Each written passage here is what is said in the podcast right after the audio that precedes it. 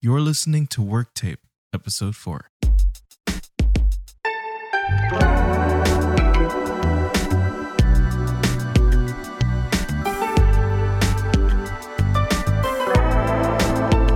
Welcome to this edition of the Work Tape Podcast. I'm one of your hosts, Mitchell Palmer, with the best shirts in business as usual. Right next to me, King of Comfort, Isaac Grover, What's up? What's good? the brains once again behind the operation here. One of the things that we touched on in our last installment of this great podcast that we got going on is artists that left us way too soon and uh, the music that they left behind um, and their primes. So, people kind of uh, in the, the 20s club and all that? Yeah, exactly. Like the 20 the 27 club is a really good kind of starting point with that just because you have so many artists that fall under that category. Um, you have, you know, Janis Joplin, you have Jimi Hendrix, uh, Amy Winehouse, Cobain, just to name a few.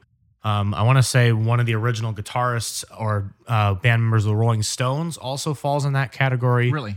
as well. Yeah. Oh, yeah. okay. I, I think I Mhm. remember reading I wanna that say one it was- time. I forgot about that. I, I'm blanking on his name right now, but I know that one of the original members of the Rolling Stones, Jim Morrison. yeah, Jim Morrison. That's right, yeah, Jim Morrison too. So um, when you think about a lot, but I mean, this can even apply to stuff beyond the 27 Club, especially with some of the things that have happened recently, where um, musicians have just either been taken out or have taken themselves out due to um, you know their kind of habits and what they might get into uh, because of the fame. You know, some examples of that you could be you know your Mac Millers. Um, Oh, gotcha. Those guys. Did Avicii die that way or did he die by accident? Avicii unfortunately killed himself, Okay. Yeah, yeah, yeah. but it was a it was a substance thing. It was Right. it was a substance thing, but He you know was 26, right? E- 26, some mid twenties, yeah. But um, that and you know, um, Mac Miller falls in that category, of course. You know, Nipsey Hussle as well, Juice World, X. You know, a lot It of doesn't those- feel like Miller's gone. not really. It's weird. I Mhm. always think he's. I really think he's here still. Well, his his energy certainly is, and the last the last two albums that he dropped, uh, one of them being kind of his actual f- a full length project, you know, while being alive. The other one was kind of brought together posthumously um, by engineers taking recordings.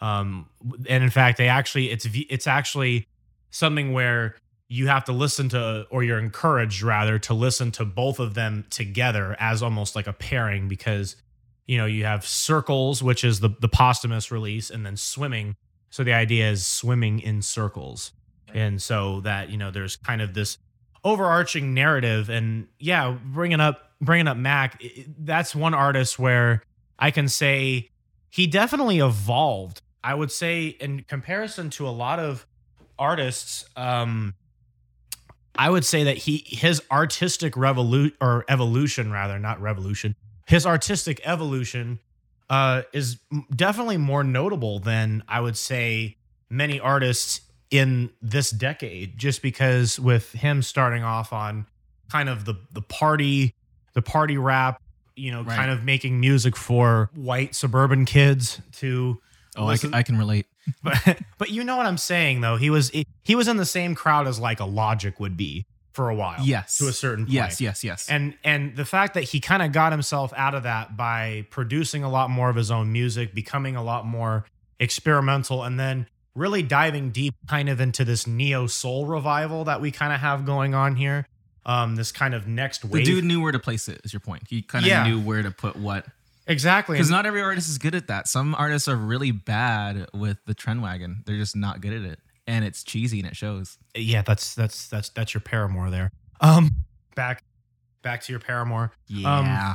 Um, and and that was actually what I liked about, and that's what I've been liking about some of the singles that we've covered on this on this show as well. That I think some of those artists are definitely a lot better at placing uh, those types of trends. But I mean, the thing is, is uh, with him and collaborating with Thundercat and all those great R and B jazz artists. Uh, I mean, even John Mayer himself said that he was, you know, bound to be a, a live sensation basically Right. with the band, and so it's just really unfortunate that he was taken out the way he did, and uh, those guys who sold him the the fake uh, substances are actually going to be put on trial for it a long time later, but because that's kind of basically what happened. Well, this is definitely. Uh, I know Miller was a space that you wanted to talk about previously. You know, when we had chatted, Yeah, that was someone that you really knew a lot about, yeah, absolutely. way more than I do. It's Uh, Absolutely, you know, and kind of your area. I, I just I think that it, it's- what's really unfortunate sometimes with for me and Mac, but also with a lot of artists, unfortunately, sometimes it does take their death for me to realize how much music was left behind. right. Um, a notable case of that who just celebrated uh, what would have been another recent birthday is Prince. Um, Prince Prince's birthday, I think, was I think just a mere few days ago, and uh, he's another great example of that as well. I think when I was kind of listening and getting into music as a whole, uh, I don't think I was really quite at the point to really understand and appreciate a lot of things that Prince left behind. Mhm. Um, but as I got older, and especially after he did die, um, I gained a lot more of an appreciation in terms of some framework that he laid as well, because I, I think that that sound that he developed, uh, the the Minneapolis sound, as you will, with Mhm. him and uh, Jimmy Jam, Terry Lewis, the, the all those guys, I think is something that you're hearing very much still today as well. Um, and of course, I think Prince laid the groundwork for artists like The Weeknd to really do their thing in that way. Because, I mean, at least when I think about it, they're they're kind of The Weeknd. I feel like is kind of our generational's answer to somebody like Prince in terms of just the scope, the reinvention, sure. the reinvention of themselves on every record, the kind of wide influence they have. Right. Um, so yeah, I mean that's kind of uh, you know an interesting. Weekends one of your favorites, right? yeah, I love one the of your weekend. favorites. Okay. I've been on the weekend since The weekend. well, yeah, but I mean since he was dropping music for free because Right. that was because we we had this you know this conversation as well of, in terms of the organic come up versus the the manufactured come up. Um, and I feel like the weekends was pretty much as organic as you can get. Drop- Oh yeah, yeah. Not someone from nepotism or anything like that. yeah dropping dropping songs for free on soundcloud and then eventually it made the rounds in canada and made it eventually to drake and the rest Right. is kind of history but you know there's something to be said about using you know utilizing blueprints and and whatnot and uh, especially for independent artists the one of the biggest things that people are always looking for is is how am i how do i need to promote my music how how does my how is my music going to have the the widest reach and Oh, I was thinking whitest. Sorry. well i mean let's be honest uh you, you might get you know There some- are a lot of white. you're gonna people. have some sales figures with that you know you can't be turning You need to have Turning white them off people in entirely. your demographic. yeah but you need to ha- but you need to have everybody else too because if they ain't- if they're not because if they're Where are they? That's why that's why they're called minorities. wow I wow But can I see I mean- can joke like that. Yeah, but I mean, i- if the, but let's be honest with you. I mean, if it's not just white people, I mean, if you know the if if POCs are not bumping your your thing either. POCs. POCs, yeah, POCs. Better that than NPCs, right? Well, I mean, NPCs they, they kind of go hand in hand. I mean, Non persons of color. Oh, well, n- no, no, be- better than that. I thought you said NPC, and I was like, I thought you said the NPC as the drum Oh, that's machine. funny. That's and I even- and I and I was like, okay, well, that kind of makes sense. More That people goes- of color. that goes hand in hand. That's synonymous, but no, no, very much better than N- NPOCs. Yes, but no, you you you need to have you need to have people. You need to have the widest reach be able to bump your music because, um, really, to be honest with you, if if you can't get people to bump it, then it's really not going to go go anywhere. But I, I think the biggest thing with independent artists, at least from my observation, is just how many tools we have at our disposal and, and how we're able to uh, incorporate so many tools into our arsenal. And um, the way that we promote music now, I think, has to be a lot different than how it was done even just a mere half decade ago. Well, what I'd say when it comes to marketing, while the I think the tools evolve, I'm noticing, you know, and everyone kind of understands this, so this is nothing new. But while the tools evolve and somewhat change, so to speak, the idea of marketing and the goals don't. right, The goal is to get that reach. right, That and that's been a goal for businesses since the beginning of right. So I, I feel like the the philosophy of it and trying to you know connecting with your audience. You know, that's like a number one. You know, there there hasn't been any company that's gotten so big without at least first connecting with their audience. And if they become monopolized, well, you can say they started genuine and then turn into again a monopoly. Yeah, that's that's maybe where like your apples will come in a little bit. Yeah, but they started with the whole connecting. You know. Yeah, they started very humbly, you know, ba- basically out of a few guys' garage, you know. Yep. Um, That's how it is. And you know, one of the biggest, and that kind of brings me to a point. One of the biggest things that you have uh, dug into quite heavily is TikTok, which also has that kind of Yes. that wide connectability, and probably why it's the most download or one of the most downloaded apps currently out there and continuing because um, amongst its kind of myriad of of controversy and you know pr- presidents trying to shut it down and all that it still persisted as almost kind of like the people's social media at this point TikTok is an excellent way to get in front of people who hate you. Excellent way for that. but sometimes you but sometimes you might need to sometimes you might need to convince them over to to not Yeah. You know what? I, I I love to engage with people, but you know, people are gonna think what they- what they're gonna think. But but absolutely, I would say about TikTok, especially if you do music, it really is kind of the wave of music. Um, I don't necessarily love everything on TikTok, even musically, but hey, I mean, you ca- you can't hate on it. Just get on there and do do your thing. right uh, musically that's how it started But it is the wave, you know. and A lot of people don't want to admit it, especially older people. Right, exactly. It- That and there's that there's that kind of thing too of like the the old heads of music and kind of our current generation and how they're always seeming to go back and forth and you know um artists now I feel like it's they- they're trying to cater to everybody but I feel like it really ends up catering to either the old heads or kind of the new generation. There's very few artists that I feel have been able to perfectly balance that um, in terms of their accessibility.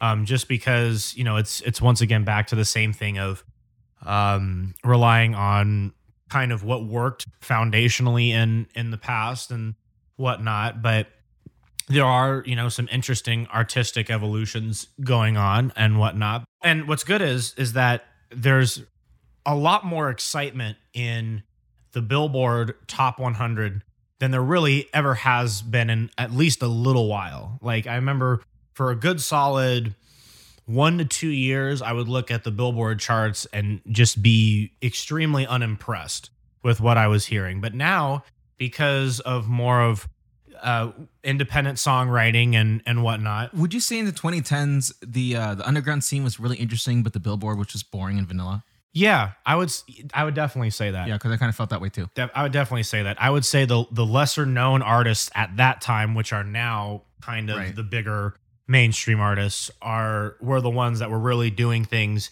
different and exciting and and fresh and and now they're starting to be at the point where they're on kind of the tips of everybody's tongues Right. uh, a a great example of that in in the hip hop space is like Tyler the Creator, somebody who started so far left and so outlandish in comparison to what was going on in, in hip hop at that time, Right.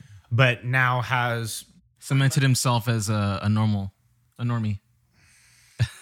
I'm gonna I'm gonna put that in quotes because I don't know.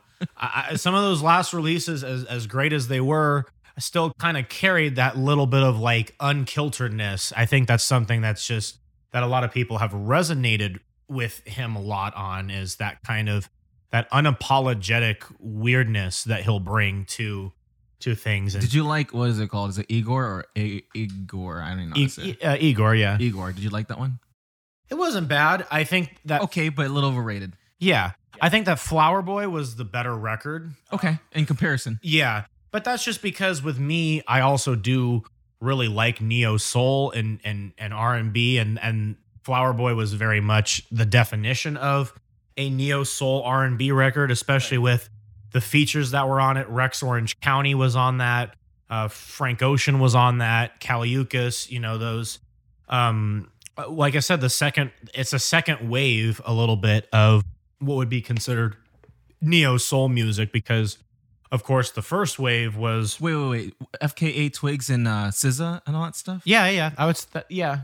I mean, probably SZA more than Twigs. Twigs goes Sure. a little more into like the experimental pop realm Right. more than than um SZA does. SZA, Sampha.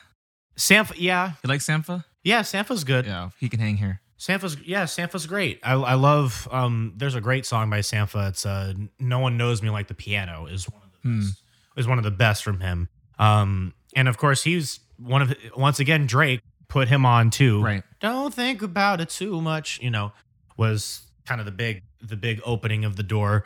Um but I mean I I do really like you know this new wave of of R&B music and I think that you know there's a, probably a reason why R&B and hip hop is is at the the top of the charts It's right so now. timeless, you know. R and B is absolutely timeless. yeah, but it's being kind of done in a, a different way. But I think that's I think that's what it needs to be. I can't stay with the same sound for more than a decade. I really yeah, can't. well, it need, yeah, it needs to evolve and I think, you know, people talk about how rock is on the decline, like what and but I mean, we Uh, what what people define as rock. right. That's rock the- is almost it's so oversimplified. right. Be- be- It's oh, it's terrible. because because it's because you have people with like narrow-minded definitions of what rock is supposed to be. That's it's got to the be a Gibson guitar with humbuckers, and it's got to be distortion. Okay, cool. You know, remember when rock wasn't that? no Because yeah. there was a time when rock was not that. Exactly. E- exactly. And it wasn't that long ago if you really think about it. Not really. Not relatively. No. No. But I mean, uh, speaking of rock, one of the biggest people actually to be making some kind of waves in Mhm. rock, e, I'm sure you've heard Willow Smith and on the rock, on the rock train, Willow Smith. Dude. Has- oh, oh, gotcha, gotcha. Willow gotcha. Willow Smith is is now getting into the rock punk kind of scene. wasn't her right? Her mom, Willow, wasn't her m- Well, mom's Jada. Jada? Yeah. So wasn't Jada in like a rock band anyway? Uh, I'm not it too was one of those. One of I'm them I not heard too- was doing like metal, right? Yeah, I'm not too sure on that. I'm, I think so. I think Jada was in a yeah. Yeah. Okay. So I I, I had a feeling the mom or something. Yeah, I think Jada was in the Oh, rock. okay. Got it. She she definitely she definitely didn't get it from Will if that's what you're thinking. No. no, Absolutely obviously. not. No, with W- Will Smith what's- getting so what's- jiggy with it. so what's going down with Willow? Well, she's she's really transitioned into more of like the rock punk kind of scene, and she's doing it. She's almost reminds me of So guitar rock. yeah, Yeah. guitar driven rock. She's bringing Gotcha. like guitar driven rock, but she's got her own kind of vocal inflection, which Okay. um, which is really cool because she started off with, of course, whip my hair back and forth, which I don't. ne- I I, I can really go without hearing that song probably ever again. Uh, I have to bring it up for the purposes of this because it provides context, but uh, I I can really hard pass on that.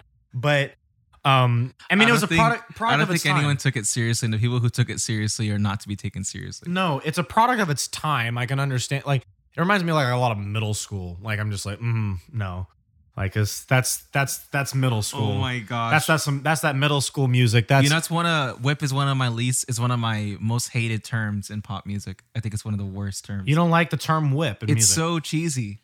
W- is it well? But why? But but, but why? Uh. It- it- but, but why is it is it cheesy because it's played out? Played out. Okay, all right.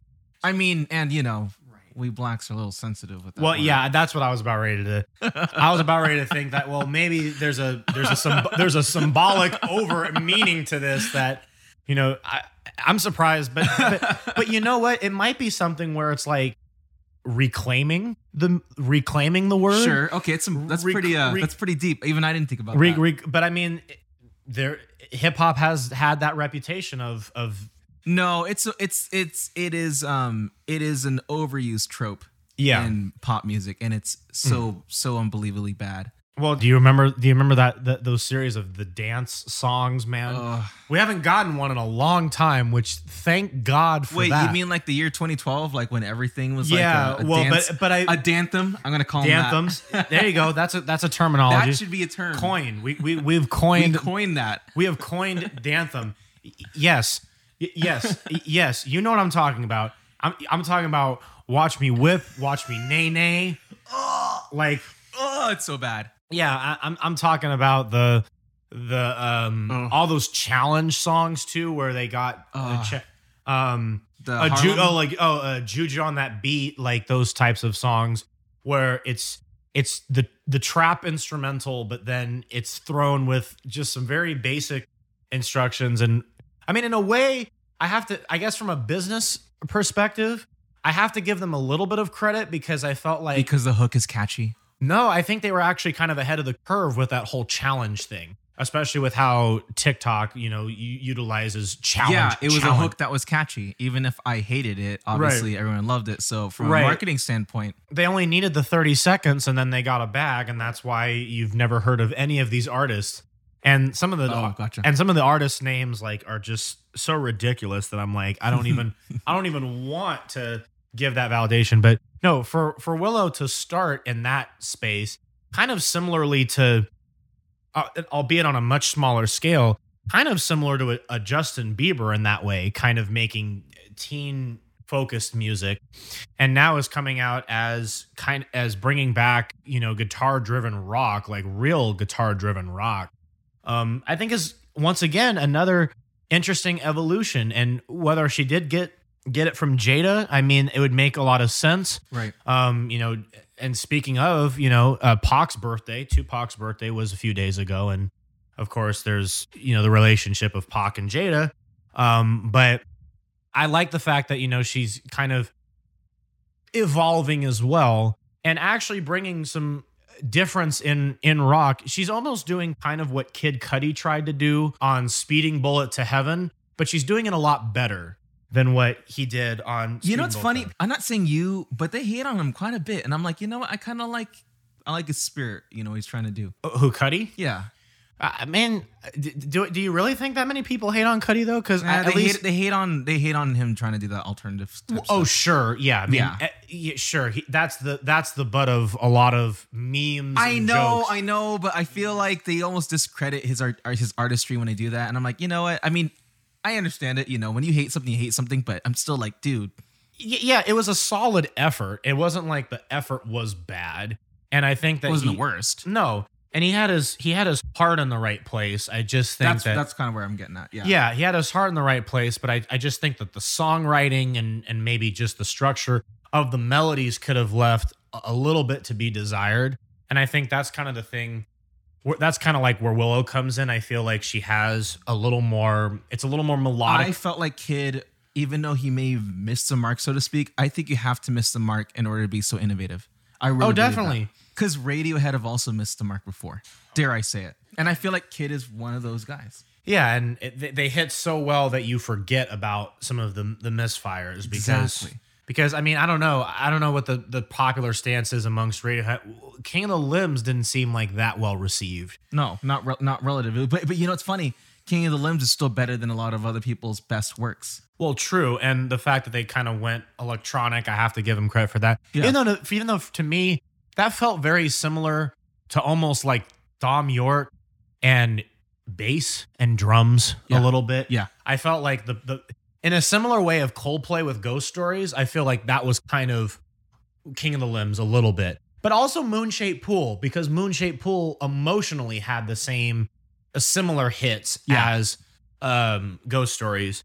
Um albeit I I think that um Radiohead went even completely more relaxed even than than Coldplay did. And Coldplay never had a song like Burn the Witch on the album either, which No, they didn't. no. Because that was that was the only thing about Moon Shape that was a little interesting. It's like you have this very like low key, kind of down tempo, kind of sad record, but then your opening track is "Burn the Witch," which sounds like it needs to be in a movie of some sort. Right. And of course, that kind of goes down to the fact that uh, their guitarist Johnny Greenwood um, does a bunch of film scoring outside of Radiohead. He's a, a big film scorer. Their, their sound has uh had had developed well into a theatrical type sound. yeah, We hear that in OK Computer, but we don't need to talk about it. We can do it another time. Well, because that's a whole different thing. Yeah, but you're elaborating on Willow. Yeah. In the sense that, you know, she kind of is crafting the lane a little bit there, and it'll be interesting to see kind of what comes of that. Um, because actually, to be honest with you, um, that l- one of the last Olivia Rodrigo tracks, "Good for You," also has more of a rock, a traditionally quote unquote, Yes, traditionally traditionally alt rock. Oh, very much so. Yeah. It, it's it's almost like her take on No Doubt. It seems like at times, but it's still interesting to see that. Who knows? Maybe maybe the evolution of rock music is going to be female fronted. I prefer Olivia's voice over Gwen's by a long shot.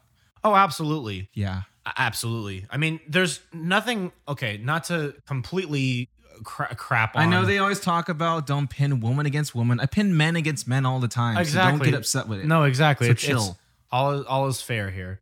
But um, no, with with with Gwen Stefani, the one thing you can't take away from her is like the distinctiveness of Well, the, her voice. per, well, the persona. yeah, exactly. A lot of it's more of the feel. This is why people like to hate on frontmen. And when I say frontmen, obviously front women are included as well. Sure. They want to hate on the front person of the band because that's why they got popular in the first place. Whether you love or hate a band, it's usually based on the singer. Right. Typically. Yes. Not all the time, but typically. yes. Or you could be, oh, I love this band, but I cannot stand the front person. Right.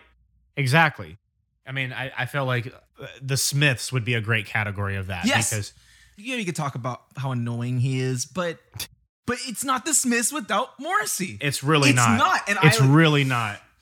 No, I, I st- I still think that the Smiths really need to get more of their flowers in terms of what they've done for the new wave and alt rock movements too. Johnny Marr and Andy Rourke are my favorite members anyway. But really, it would not be the Smiths without Morrissey. I noticed how both of your favorite guitarists are Johnny Marr and um, Buckland. Buckland's phrasing is so good. I know he's a lot like The Edge, where he's more simplistic, Yeah, but he actually does some pretty intricate stuff. definitely. He's a good pop rock guitarist. Just, Definitely. He's perfect for that. Yeah, Because you don't want to put him in a metal band, but I wouldn't put a metal guitarist in a pop band. either. exactly. So it, they're just different no, things. No, definitely. And I, I I feel like it's tastefully done. I'm not big on uh, lead guitarists typically. I'm usually be- uh, bigger on rhythm. But what I like about Johnny Marr is that he mixes the lead with the rhythm a lot. Um, and then Terry Kath from Chicago, but no one talks about Terry anymore. But those are those tend to be my favorite types of guitarists. Absolutely, because I mean, I feel like they they kind of added a lot with their playing style and and whatnot, and and a lot of times it's their playing style which will kind of cement the sound in Mhm. comparison. Because there's no doubt, yeah, with I did it on purpose. yeah, uh, but there's but uh, you know you can't deny the difference. Speaking on Terry Kath, you can't deny the difference of when he fronted Chicago versus when he died, and they went completely into the pop realm, which that which that's a. Mm, in terms of uh, producers, which I, I think we'll have to get on that at some point too, because we can we can talk so much just how a producer will affect the sound. And I love Peter. Well, and Terry and Robert were both, you know, taking turns leading, but Peter just kind of doing it on his own just sounded bad. It made them a lot of money though. But, but that's what people like. It made them so much money. It's what people like. They people love ballads. I'm just not one of those people that loves them. I mean, some of those songs are all right, but I, I think what really, really they're all right. They, they don't hold a candle to. no, it's not going to be a Saturday in the park or a beginnings or anybody know what time it is. Like, no, it's those those They were past their 25 25 or or six to four- experienced days. yeah 20, 25 or six to four, which Green Day shamelessly ripped off that riff of twenty five or six to four. Yeah, I know. on that I know. on that brain on that on that brain stew. The fact that they didn't get like sued into oblivion for it, I have no idea. I guess you can't trademark a chord progression. so the same goes for Billy. Is his voice? Yeah, Uh, love him or hate him. Billy Joe that's- Armstrong. Yeah, that's Green Day sound. It's Billy's voice. It's just Well, yeah, and those and those guitar lines, as simp as kind of simple and straightforward as it is, it Mhm. kind of works. Um, actually, Mike Dirnt is not a bad bassist at all. I think that he's all right. I mean, I, I think that he gets a, a lot of hate. he's he's an alt rock bassist, and that's it. It is what it is. And I, I can't. I feel a lot like of pick. A lot of pick. Yeah, well, you know, I love the pick. I actually really love the pick. The, the problem I have, I think, with it's pop punk. Yeah. What are you expecting? Exactly. Right. So I don't really. that's actually one reason why I don't really have any favorite basis in punk, unless they really stick out. Yeah. And Mike Dirnt to me doesn't really stick out. No. He's he's. It's serviceable. It gets the job done. I give him leeway when they when they are the lead singer too. Yeah. Like uh, what's his name? Um, Mike Herrera from uh, MXPX, Oh yeah, yeah. like stuff like that. When they're also playing and singing, I give them a little bit more like, oh, great, you know. But Yeah. if they're kind of not really leading the band, um, like Blink, you know, yeah. I thought that was kind of cool. That was fun, and I also really love the bass lines to um, Are you talking about Mark from from Bling? yeah, Hoppus. I like Hoppus, but wh- what did he do? He he does a lot of stuff. Well, yeah, he's yeah, he did a fair amount of the vocals. I mean, uh, when it wasn't Tom. They're not technical bassists. Oh no, no, it's about. I, I mean, not to hate on pop punk as a genre, but it's. I love pop punk, so yeah, there's no hate here. Yeah, but it's it's but if you look at it musically, it's very very straightforward. So if you're expecting, you know, if you're expecting these crazy bass lines, then that's n- just it's just not gonna happen. I uh, I criticize a lot of music for not having enough bass work, but when it comes to pop punk, all's fair. Right? Because it's it's the drummer has to be good though. yeah, tr- Trey Cool. If you don't sound like Travis Barker, I ain't listening to you. yeah, so so Trey Cool tried, but Trey Cool tried, but I mean he now now now that's not now now that's not to that's to say anything bad on Trey because Trey can smoke me on the drums all day long. Um, but eh, yeah, you're- you're right. Travis Barker did kind of have that. He set that he, watermark, he That- said it. that bench, that benchmark. Probably one of the better drummers, I would say, in general. I would put him in a lot of like the top lists for drummers in popular music. Yeah, right. I mean, some of my top drummers, just generally, would be like John Bonham or Mhm. Neil Peart. Um, I mean, Neil Peart is is literally at times a human metronome. Um, But I mean, John Bonham just for some of those grooves, like "Fool in the Rain," that groove is fantastic. Um, although Zeppelin's later stuff was like not nearly as good as their earlier stuff was, Like a lot of bands. yeah, that groove was still fantastic. And no, Barker's definitely, I mean, he's crossed over because people have used his drumming abilities outside of Blink. There was that period of time where they would throw him on, they would rock remix hip hop music and they'd throw Travis Barker doing the drums on it instead of the original drum beat. There's a, there's a Soldier Boy. The- I- I'm serious. There is a version of No, Crank That I know. I know. there's a version of Crank That Soldier Boy with Travis Barker on the drums, which I'm like, what is going on? What defines a, a musician or singer good for what they are, like a good one, Yeah, is when they transcend all those genres and people just say they're really good at that. exactly. So Travis is a good drummer because he transcends the pop punk genre and you could pit him against almost any other drummer and any other drummer would say he's good. Oh, yeah, most definitely. But yeah, I mean, there, there is a lot in terms of like the distinctness, especially when it comes circling back to like frontmen and frontwomen. There's a lot Right. a lot of people will give you points for distinctiveness and for feel more than technical ability and that's kind of where I feel like you have the the conversation of Gwen Stefani and the fact that Right. the feel is great the the distinctiveness of her voice and the fact that you know exactly who it is when she's singing also gave her a lot of points technically uh, no not a not a freaking she has chance. the personality to put her on the map. Right, which is why she That's was one why. of right, which was why when she went solo from No Doubt, she became one of the biggest artists in the world at that time. That that that album was insane in terms of how much it was able to sell, but and I, I, I, I really did expect like Haley Williams to do the same, but it just didn't really happen. Well, she's she's kind of um she's doing it, but she's a little bit more underground in her approach. Well, the biggest song outside of a lot of Paramore stuff that I know her from, of course, is Airplanes on B.O.B. with that hook. Like, that was probably one of the biggest. But she did release an album last year. You knew that, right? Uh, no, I didn't. No, it's funny. I I I'm embarrassed to say I forgot the name, but I remember Simmer. Simmer was one of her lead singles. Well, that's cool. Yeah, I forgot about it. That's cool. no, but actually, I like Haley. I actually really like her. I I crap on After Laughter, and I and I will continue to crap on it. It's a terrible album, but she is one of the best front people in music. Definitely. You got an ego. I'm sorry, you got an ego, but Yeah. but your voice is there, and you have a gift. But I mean, I, I feel like with her, she was on a lot of features too. Like, she, w- she was kind of like transcending a bit outside kind of what people were used to from her because she was on a lot of features. That, because that, That's what Chris Martin did too. You know, a little bit. they all do that. a little bit, but I felt like Chris Chris was very few with his features. Like he was on. Kanye, he was with Kanye. Right. He was with um, Chainsmokers. Oh y- yeah. Even though they even though they technically Yeah, even though they technically cl- even though they technically classified that as a chain smokers and Coldplay song, which I kind of hear it because you do because hold on a minute. Let's talk about this.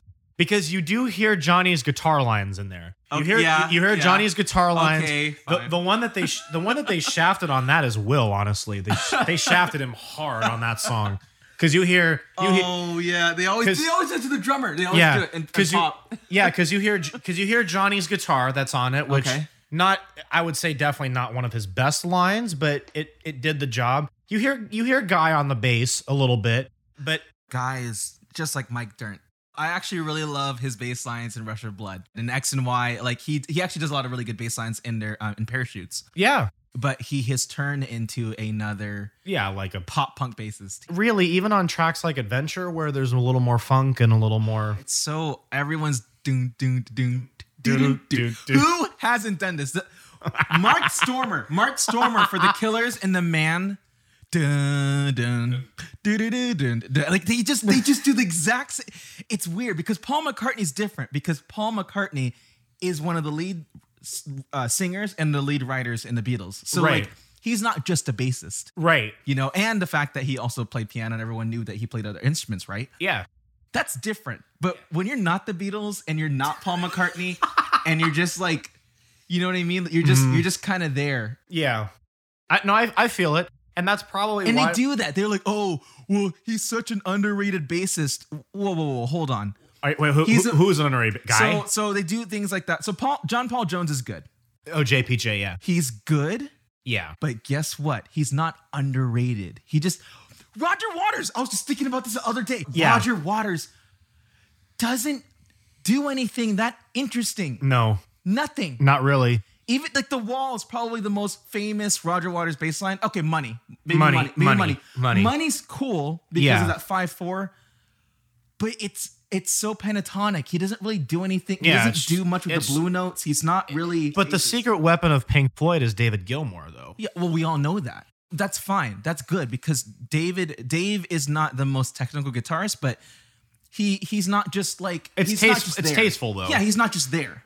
Comfortably Numb's a great guitar line. You know, that's those are you know. Yeah, but I hate I hate how they they just pick these bands. Now, actually, Chris Novoselic, which I'm probably gonna commit that sin here that I'm kind of complaining about. Yeah, Chris Novoselic of Nirvana is actually a more technical bassist than the bassist that I'm complaining about right now. He's more technical, and if you listen to Nirvana bass lines, he actually knows what he's doing, yeah, and he plays only pentatonically, but he does it very well. Mm, But when you go to bands like again, like Pink Floyd, Roger Waters is not really doing anything that interesting, and right.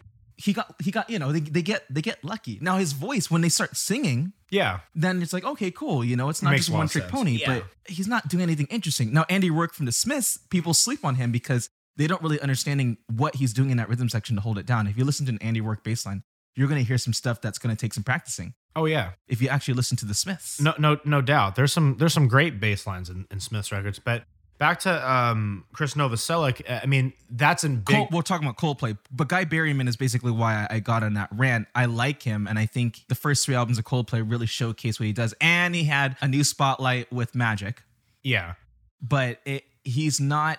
He is turned into such a oh well, I'm already part of Coldplay, so cool, great. You know, he's just he's just honestly Well, because I mean, even on that new single, I was kind of like, I was, I that new single because of that Max Martin production, I kind of was almost looking for. I, no, I'm serious in a way, and especially because it reminded me so much of the Milo era. I was, ex- Right. I was expecting something from Guy. Actually, I was expecting, I was expecting kind of maybe a little difference in in baseline, but really the Mm-mm. the highlights of that were kind of Johnny, may- and, Johnny and Will. maybe major minus Major But Minus, yeah. maybe yeah major minus had some cool stuff, but there Well, that's just, that's just such an interesting song. even Adam Clayton from U2, because people crap on U2 for the simplicity, but Adam Clayton was such necessity. If you listen to U2's bass lines, oh yeah, yeah, in the name of love, you know, all that, you know, they're nothing really that crazy. But if you listen to the first, second, third album, like yeah. Adam is a necessity for U2. Well, it was just it goes back to their kind of general uh Mm-hmm. chemistry just because with obviously the the highlight of that band is Day? Yeah. Two Heartsbeat is one. Yeah, exactly. I mean, the the big the big players of that band are still like Bono and the Edge. Really, are kind Yeah. of like just because. Well, Bono just with that voice is is That's just the only reason why he's popular is because of his voice, but yeah, and then the Edge just because everybody literally cop- texture. He's a texture guitarist. yeah, everybody copied his texture. Yeah. But I listen to like alt and pop rock guitarists, and I'm like, Right. they bite so un- unapologetically from the edge, and I'm Like like, the 1975. or I was gonna say walk the moon with that. Walk the Moon is oh I, I told you I listened to uh I listened to Shut Up and Dance, and I'm like, y'all, you, Uh-uh. ri- I'm like, y'all, you rip You know, from streets so- have no so- name. So let's get let's let's let's do this You, because it's gonna be streets really cool. have no name stealing. So we all know that the Killers and Coldplay, two of the biggest bands of the aughts, right? Two Definitely- of the oh, definitely. biggest bands No of the question. aughts. Before Kings of Leon got that big, they were part of it, but they they got a little bit big later. and then you'd throw probably dragons in there too. absolutely. But but the but dragons are like Twenty One Pilots. They are the 2010s. Yeah. absolutely. Oh, so, yeah, yeah. So Killers and Coldplay. So Coldplay, you know, really, you know, they they took that U2 sound and popularized it. Radiohead got big, but they stayed respectable right. but you know people still respect them coldplay and killers most people are like uh-uh we don't respect you either either, either you love them or you hate them you know Y- Um, so uh, yeah, definitely. so with, with killers and coldplay they took all their influences from the 80s so you know killers love queen bruce springsteen they love that heartland rock Yeah. the killers love ballads which is why they kind of they lost me Well, the cars too. The, good the, the God, cars they freaking love the cars yeah they love a lot of new wave they hate the nirvana sound Right. Coldplay never did the Nirvana sound, but they love, you know, they love Radiohead and they love U2. So, Jeff Buckley. oh yeah, yeah, good example. So with with the bands that got big, typically ripped, they took the sound from Coldplay and the Killers.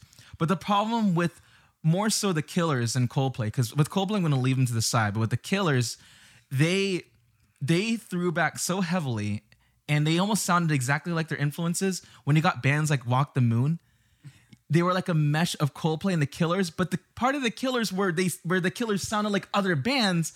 So now you got bands like Walk the Moon and in 1975, they're doing this stuff and and it's just it's cheesy as heck. It's like, hey, this is our interpretation of this time, and I'm like, I don't want to hear that. It's just unoriginal. Yeah, and I kind of gave 75 a little bit of a pass, um, like specifically on that first record, just because they were a new band. Like, and of course, with a debut record, I feel like you do wear the influences pretty heavily on your sleeve a bit. They're forgettable. I'm Yeah. sorry. The 1975 are, are forgettable, and they were they were hot at the time, and people will remember the name just because they got like really hot during the 2010s. But when a band totally rips a band, especially like 20 or 30 years prior, when they just try to rip from like 30 year old influences, 10 years from now, no one's gonna remember you. Right.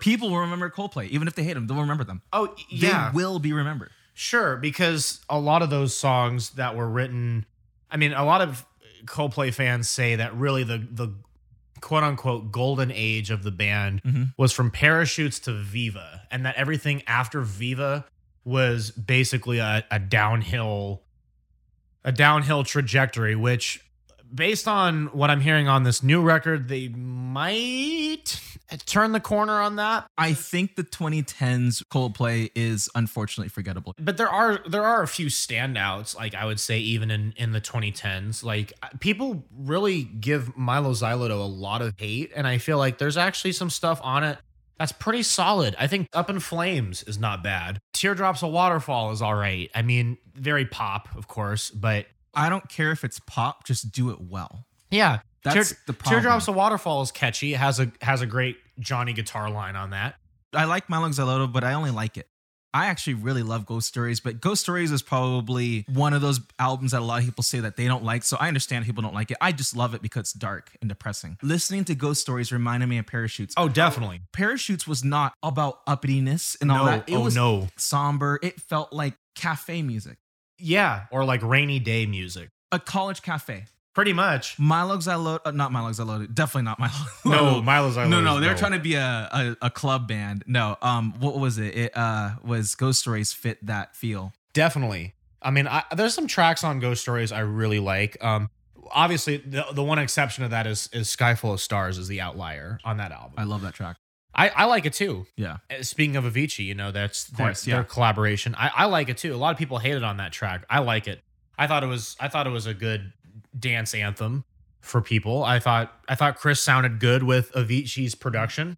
Um, there's a great track that's off of Avicii's posthumous record uh, called Heaven with Chris Martin on it, which also has a great. So now you know Coldplay are, are, is uh, one of Work Tate's favorite bands. Uh, if you haven't heard already, and all Yeah. these references of these So episodes Coldplay is one of them. so far, we've talked many- Radiohead's many one of times them about Radiohead because exactly. we're Pitchfork, right? We're Pitchfork Light. but uh yeah no so I, I think a lot of it comes down to um, distinctiveness that's the thing i can i can say about chris too is actually he has a distinctive voice whether you like it or not some people say that his range is a bit limited for being a rock singer Well, which it is limited, but it, you got to make it work. yeah he does and he does he uses he uses every and and of course that that falsetto that that falsetto is probably contributed to most of his earnings I'd It's say. not enough to criticize something. You have to explain why something is distasteful or tasteful. Right. I think Chris has a lot of soul in his singing, which I think is kind of the reason why I gravitated towards it, why I can listen to Coldplay for a long period of time. As much as we l- as much as we love Radiohead, I'm not sure if I could listen to like an hour and a half straight of Thom Yorke. So first of all, Coldplay did take, you know, we totally hear Coldplay's Yeah. Radiohead influence. That's Uh-huh. obvious, especially in Rush of Blood. Yeah, well That one sounds like Rush of Blood. yeah, oh, sh- sure. The difference between Coldplay and Radiohead, first of all, they're similar in the sense that they do kind of reinvent themselves. I think Radiohead does it better than Coldplay. Sometimes when Coldplay reinvent themselves, so to speak, right? I think sometimes they miss the mark a little bit more. With Radiohead, it feels like, oh wow, yeah, they've always sounded like Pablo Honey. Oh yeah, they've always sounded like OK Computer. Oh yeah, they've always sounded like the Benz when that's not true. When the previously they sounded different, but now like they kind of convince you each album that they've always sounded like that current album. Even though no Radiohead fan recently talks about Pablo Honey in very high regard. No, they don't. But when they did, but when they did that sound, but nobody talks about that album. For, Fine. for really a lot of even a lot of hardcore Radiohead Oh my fans. gosh. They- I, I know people who love Pablo Honey. Well, I'm sure you do, but I'm just saying generally they really count the bends and on like Sure. as I'll give as, them that, as their thing. They count the bends as like the album that kind of turned the corner a little bit of The Benz is the Benz has a undisputably lot. good. The Yeah. Benz has a lot of really good guitar work on it um, from uh, Johnny Greenwood. The Benz is like that Oasis sound and Blur. Oasis and Blur. oh yeah, definitely. Yeah. And Coldplay took a lot from that sound. Well, because they're all British. Ah, It's it's they're all, Britpop. they're, they're all British. It's Britpop. That's exactly what Okay, it is. but just because they're from Great Britain doesn't mean they do that. I mean, there's UK Well, drill, and we can talk about that, right? well, just the image in my head now of instead of this Britpop sound, if the, if the Gallagher's tried to do something over a dr- over a dr- over a drill beat, that, that that's that's that's a So combination. just because they're from the same same country You know- doesn't mean they're gonna sound the that same. reminds me of that video. That reminds me of that video that uh, there's a video of somebody putting Adele "Hello" over a drill beat, and it kind of goes. It it actually, I swear to you, I'm gonna pu- I'm gonna have to pull it up after we're we're we're finished recording here. We're gonna have to get the software for that so we can do that. yeah, but but it kind but it kind of works. Like unironically, it it, it kind of I don't want to say it slaps, but honestly, I think people would like it okay. I mean, is it Sure. it's but it's i think it's because it's such a drastic contrast of like adele being this somber uh, s- sad boy sad girl music and Well, then- it's a it's a comedic tool yeah contrast. and then this drill beat which is just yeah like you're trying to you know hype something or whatever and then Oh my gosh, yeah. It's like doing it to like a Coldplay track. which i'm sure if you look hard enough i'm sure there is one i'm sure i'm sure we're gonna get chris over a drill beat i'm sure But, i'm but sure of it I think Radiohead have always been better at reinvention than Coldplay have. But Coldplay have sometimes really, really hit it. And I think they I thought that- obviously did it the best during the first four LPs. yeah I think they did a good job with Milo. No, oh my gosh. Milo Zalotto, they did it, but I, I, I think their other four did sound more genuine. I think I've almost felt like Milo Zalotto was, um, okay, we just did Viva La Vida. yeah how can we further this and try to Yeah. change it a little bit, but stay kind of like that universal Viva La Vida kind of type feel. they and want they wanted to keep their momentum going because I thought Ghost Stories was much better. Yeah, I mean, I I- I've been liking Ghost Stories more that I've been hearing it, Right. and then of course you have Head Full of Dreams, which to me was kind of Milo but done a little bit less. you know why Ghost Stories is so good? Because it feels like a uniform, u- like a like an album. yeah, it's very it consistent. fits. It feels like an album. oh, definitely. and a lot of people when when when they rate albums i don't think a lot of reviewers not all of them i think you know we could talk about andy fantano hopefully he's listening to us right That'd be Um, fantastic. but not a lot of reviewers or people who really even consider themselves reviewers don't really they don't judge the album based on the album what they do is like oh well i like these songs a lot so good album no Right. an album's an album. I mean, by that logic, then you can just put any songs together and then call that an album. Well, but and some people But you can't do that. I think I think a good album has to have some sort of uniformity that that stitches it together. Well, that's kind of where the that's kind of where the like the sequencing comes from. There's a lot that comes into the art form of sequencing and properly laying out the tracks for an album to where it feels cohesive. Even if you do diverge a little bit and even if there isn't like a super consistent sound and you do decide on some tracks to go in one direction, you can at least, you know, have that cohesiveness of listening to it and and I do think Well, execution. It's not about each song sounding the same, yeah. but the songs need to have some common theme, what be it instrumentally or or lyrically, they need to have a common thread which sews them together. and they have to have they need to convey that message in that way whatever whatever it is i'm being vague on purpose because i can't really tell you what the perfect album is and i actually don't think the perfect album exists but You don't really think a perfect album exists, even in comparison. i to- think in theory it does but it's always going to be subjective true because let's put it that way you know True- let's be honest true, so 'cause- sergeant pepper's is considered is it lonely hearts club Serge Pepper's Longhouse. yeah so that one is considered by many people like you talk to the average person yeah. almost everyone would put that in their top three Oh sure, absolutely, no question. and I'm not a Beatles nerd, you know. No, neither But am I. I respect them, and I've listened to the album, and I Yeah, a lot of people would say oh, it's the number one album. But then there will be a lot of other people who I would also say have really good opinions, and they're actually very intelligent and very smart. But they'd also say no, I disagree. yeah, So I feel like it gets to a point where that perfect album can also be considered imperfect. Like not everyone's gonna love that album. right. Some people say okay, Computer's the best album of all time. Mm-hmm. Literally, some people Oh, say yeah, okay, sure. Computer's the best album of all time. Yeah, I like it, but guess what? You know how I feel about that album? I feel like it has some spots where it's like, a little filler on it, isn't there? a little bit. I think so, but a I lot think of I think there's a people- little bit of filler. But that's what I'm saying. But I mean, you have these powerhouse songs like you know your paranoid androids, Karma Police, you know all those things. Um, no surprises, which I think is one of the Radiohead songs that I go back so to. let's use one of my favorite albums of all time. what? Never mind. Okay, I don't think it's a perfect album. no, No, it's not. no, I don't think so either. And I think that is my favorite. Well, Catch a Fire by the Wailers is my favorite. Is my probably my favorite classic album because my favorite album no one knows about. So we're gonna leave that out. But I wouldn't consider I wouldn't consider Catch a Fire or Nevermind to be perfect albums. yeah. So I really don't think a perfect album exists. So it doesn't. So it just it doesn't. It's like even if you have something that's universally acclaimed. This is it by the Strokes, one of my favorite bands of Yes. all time. Absolutely, like they are. Yeah. This is it has filler, Yeah. For sure. and everyone's like, "Oh, it's the best album of all time," or from the aughts, right? From 2001, from the zero zeros. Dude, that album is not perfect. It no. has, it has some parts. it's where- really solid, but it's not perfect. No. Right, and that's why I'm saying it's almost like you can have the there's no such thing as a perfect album. You can only have albums that are near perfection, but I don't even really then. have any tens. I really only have albums that are nine, eight, nine, nine. But I've never. Yeah. I feel like they're not really Yeah. There's. I mean. in theory. Yeah. Yeah. th- Yeah. Because I mean, even if I come out and say that I think that what's going on is the best album of all time. Which is a great flippin' album. Of course, Rolling Stone rated it as their number one album. Yeah. Ever out of 500, they rated that as the number one But album. is it perfect? No, That's- absolutely That's not. kind of what I'm saying. It doesn't mean it's bad. It's just not perfect. So absolutely not. that's why I don't use terms like perfect. I always say there's this is near perfection or this is the least Yeah. So the best albums I would say for me are nines. Yeah. For me, yeah, me, me as well. Because just because there's sometimes a track or two that I find myself, you know, skipping and whatnot.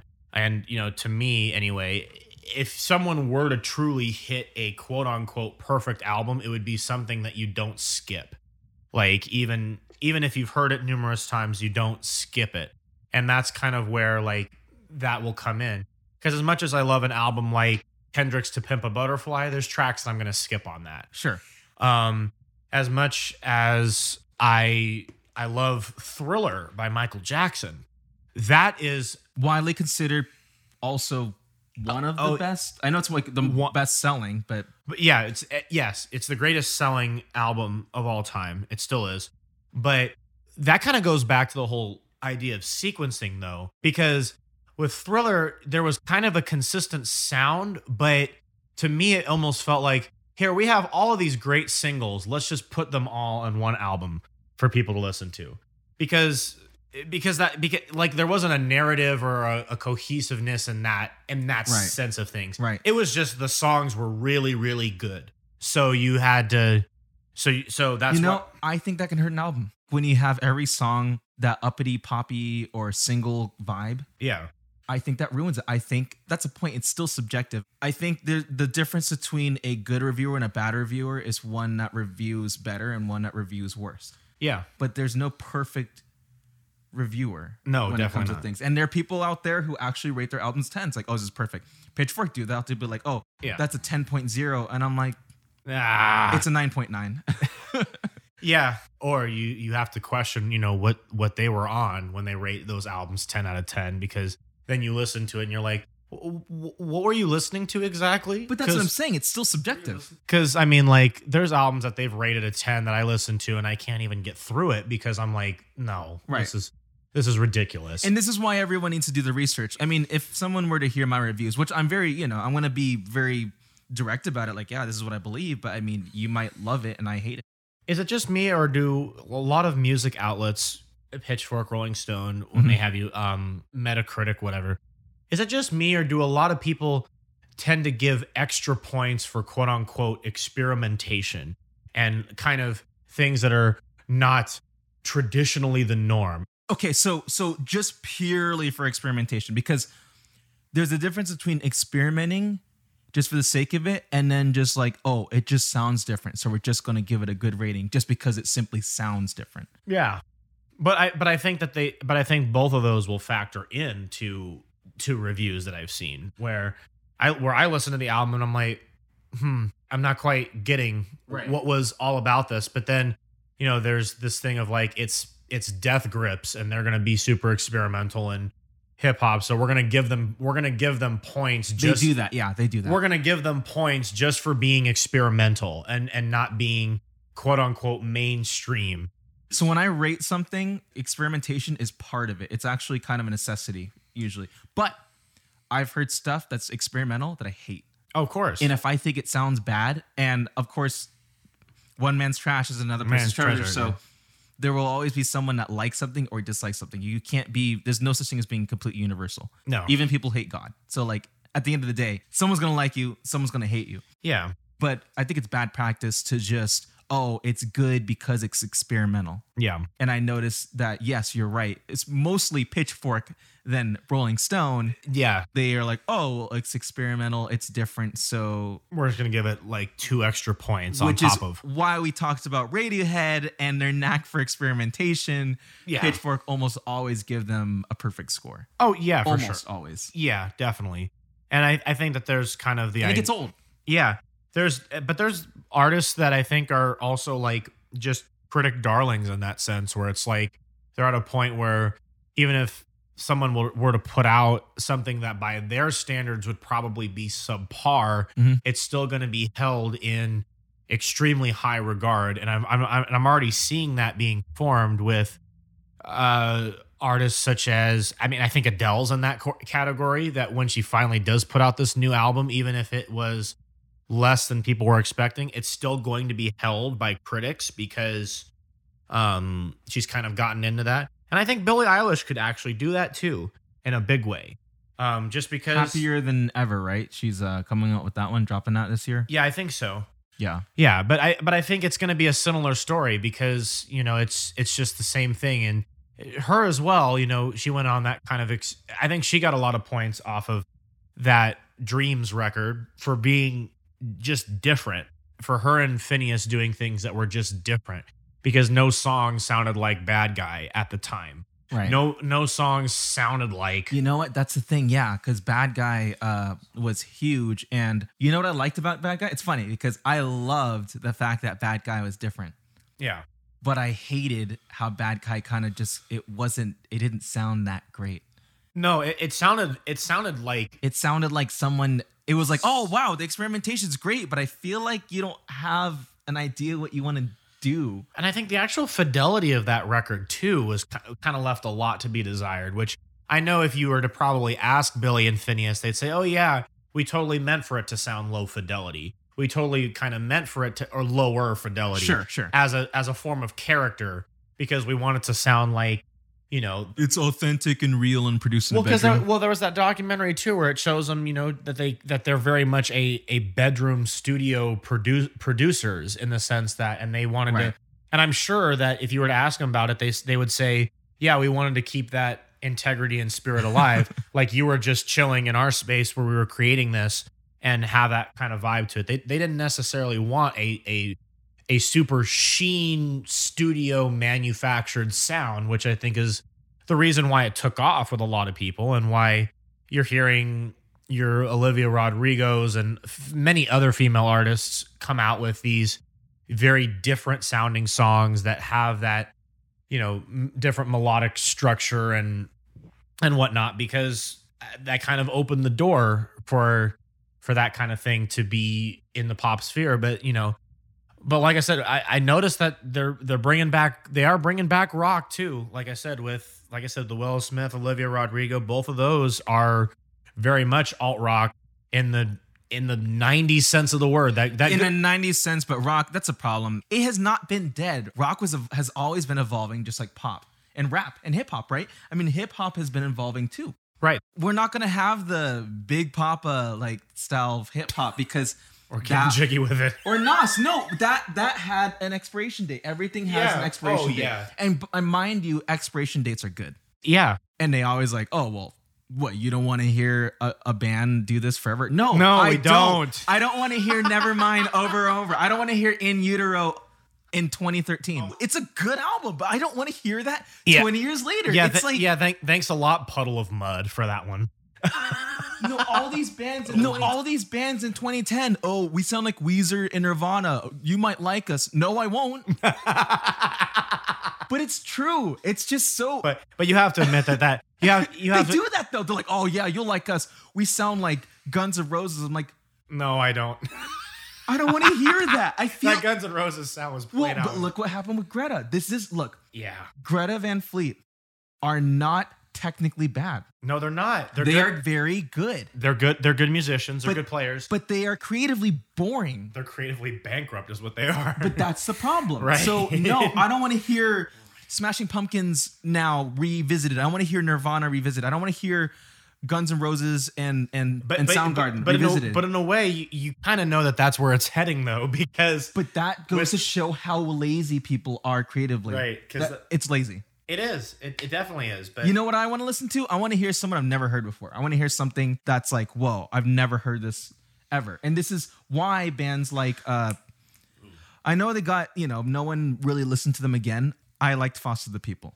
yeah, okay, I liked that they took something, you know, MGMT was doing stuff and then Yeah. Foster the People took it and ran with it. And even They though did. Foster kind of went, kind of, they fell off a little bit yeah, they fell off. they did some cool stuff. Even uh, Twenty One Pilots.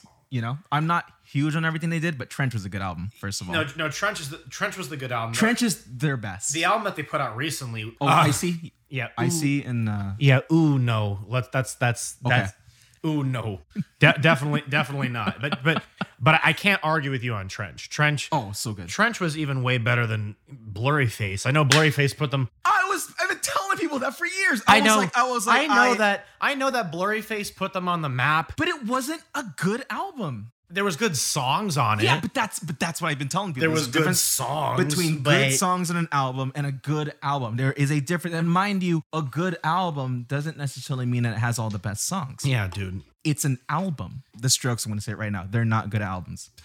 They're not good albums.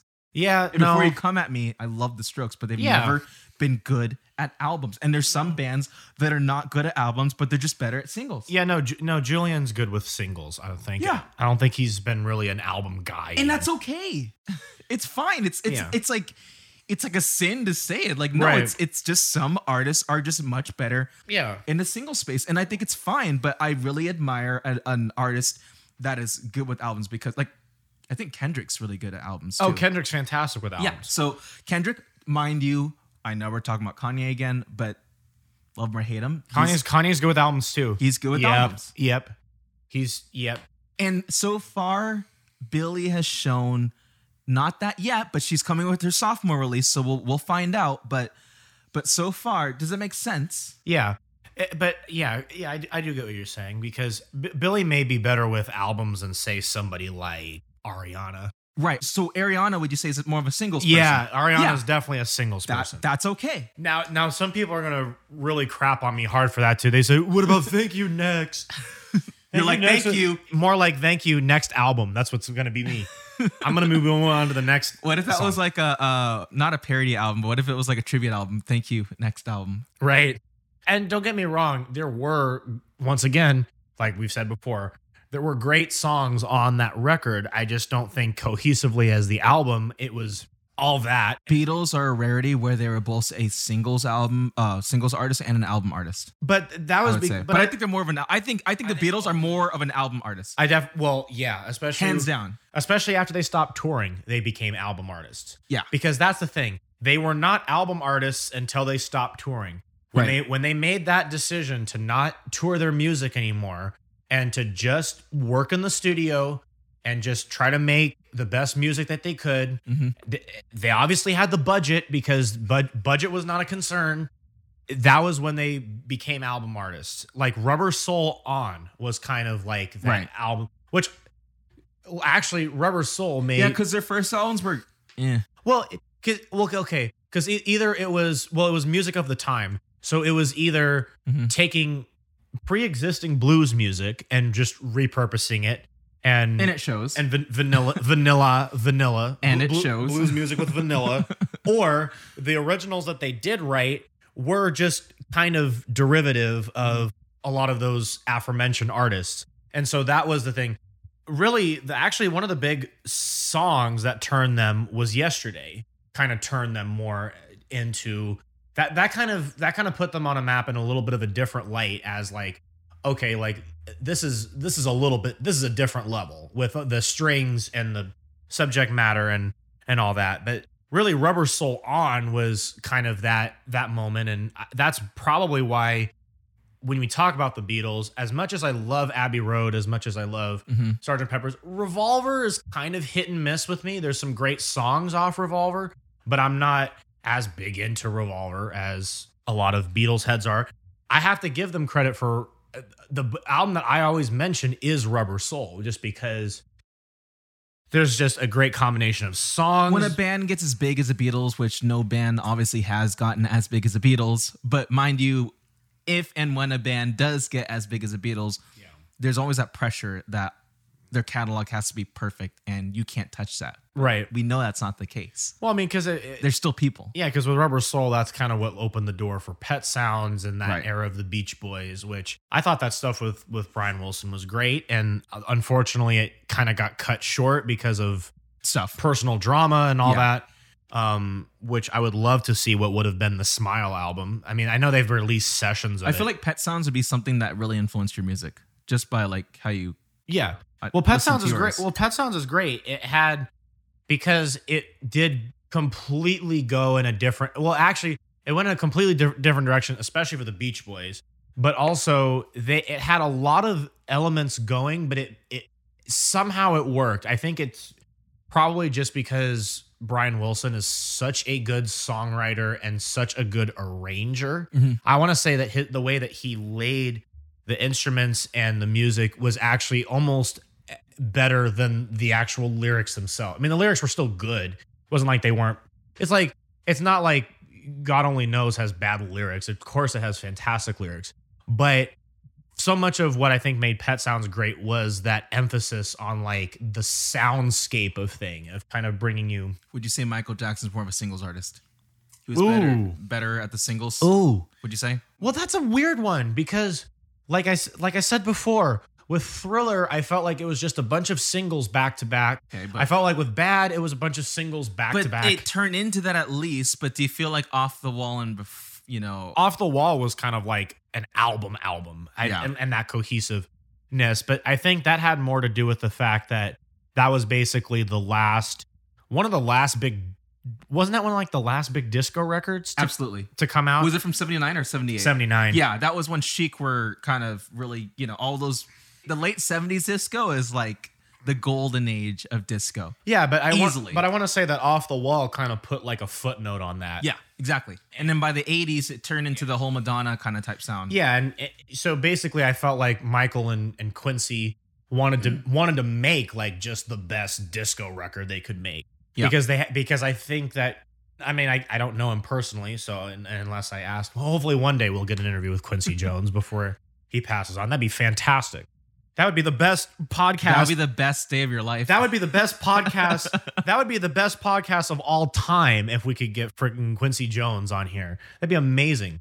But uh pipe dream, right? that well, uh, you never know. You never know. He's he's old. He might he might he might go for it, but he he doesn't have anything to prove anybody. Anybody No, he doesn't need to so, prove anything. Right. It- It's so funny. You had to look at those Quincy Jones interviews where he called like Ringo Starr of the Beatles like a no good drummer. like apparently Ringo was messing up a part, and they brought in like Ber- Ah. they brought in Bernard Purdy to record the part. Oh, And then Ringo got back in the studio and he's like, "Hey, this sounds pretty good." And Quincy Jones is like, "Because you didn't play it, you know, it's Bernard." I didn't know that. Yeah, that's I think Ringo. No, he's not the most popular Beatle, no, not by not by a long shot. but I like you, Ringo. So I'm gonna Uh, Yeah. say that I, I- I do like you. So yeah, and, and, then there are plenty of other people that love you. So. yeah, there's there's many that quote that he wasn't even the best drummer in the Beatles. Ah, I know, I know. They they get he, he does get he he shouldn't be hated on. No, it's an unnecessary. People amount do of hate. it way too much. Yeah, definitely. But I mean, I, I I am looking forward to hopefully. I know that for a little bit of time here, that there is going to still be a bit of this yearning for yesteryear. But I I, I am in agree, agreement with you. I do want to see if. Because, especially because I think at some point mm, it hasn't hit yet, but I think it's going to hit. At at some point, it's going to hit that people are are getting really sick of this. I think at that I think at that point Right. that's when I'll be looking for somebody to really kind of that that'll It's a be torch and just that'll like- be the oppor- yeah that'll be the opportunity for an artist to go in and and drastically shake things up and have a, a sound where everybody wants to chase that Well, because guess what? That sound never stops. It's always evolving, and it's almost always ninety nine percent of the time in, in the underground. yeah If you really want to be an artist that changes things, that changes the world, so to speak, you have to be both well known, but also you have to be listening to underground artists. because that's where you're gonna get That's the- where you're gonna get inspiration. You're not Yeah. gonna get inspiration listening to the biggest bands on the planet rehash stuff from 30, 40 years ago. you gotta look It's beyond- true. And this is why Greta Van Fleet are where they are because they they have the persona, they have the attitude and energy, but the problem is they listen to a ton of stuff that we've heard a billion times over. Dude, it's I love boomers, but it's boomer music. You It- know, it- oh It- definitely they're, they're, they're it's like, okay if they want that. It's They're just like- kind of like okay, but that's what you're gonna get. yeah it's like they're like they're like check this out Why Oh, check is out this- everyone like above 60, 50? Like, Yeah, it's check like out if this you new want band. that, that's great because Yeah. 50 and 60 year old people Well, rock. I'm sure it's They're because sick. I'm sure it's because of their like nostalgia and like wanting to be wanting the feeling of being young, listening to Zeppelin or Right. Rush or whatever. Um, but But there are probably only 5% of Gen Zs who are going to who are going to feel that way cuz Right. 95% of them are like what what? right, but I think looking beyond, I think you got to look beyond Billboard. Like I think that's the thing that you got to do. I think if you Of course want you do.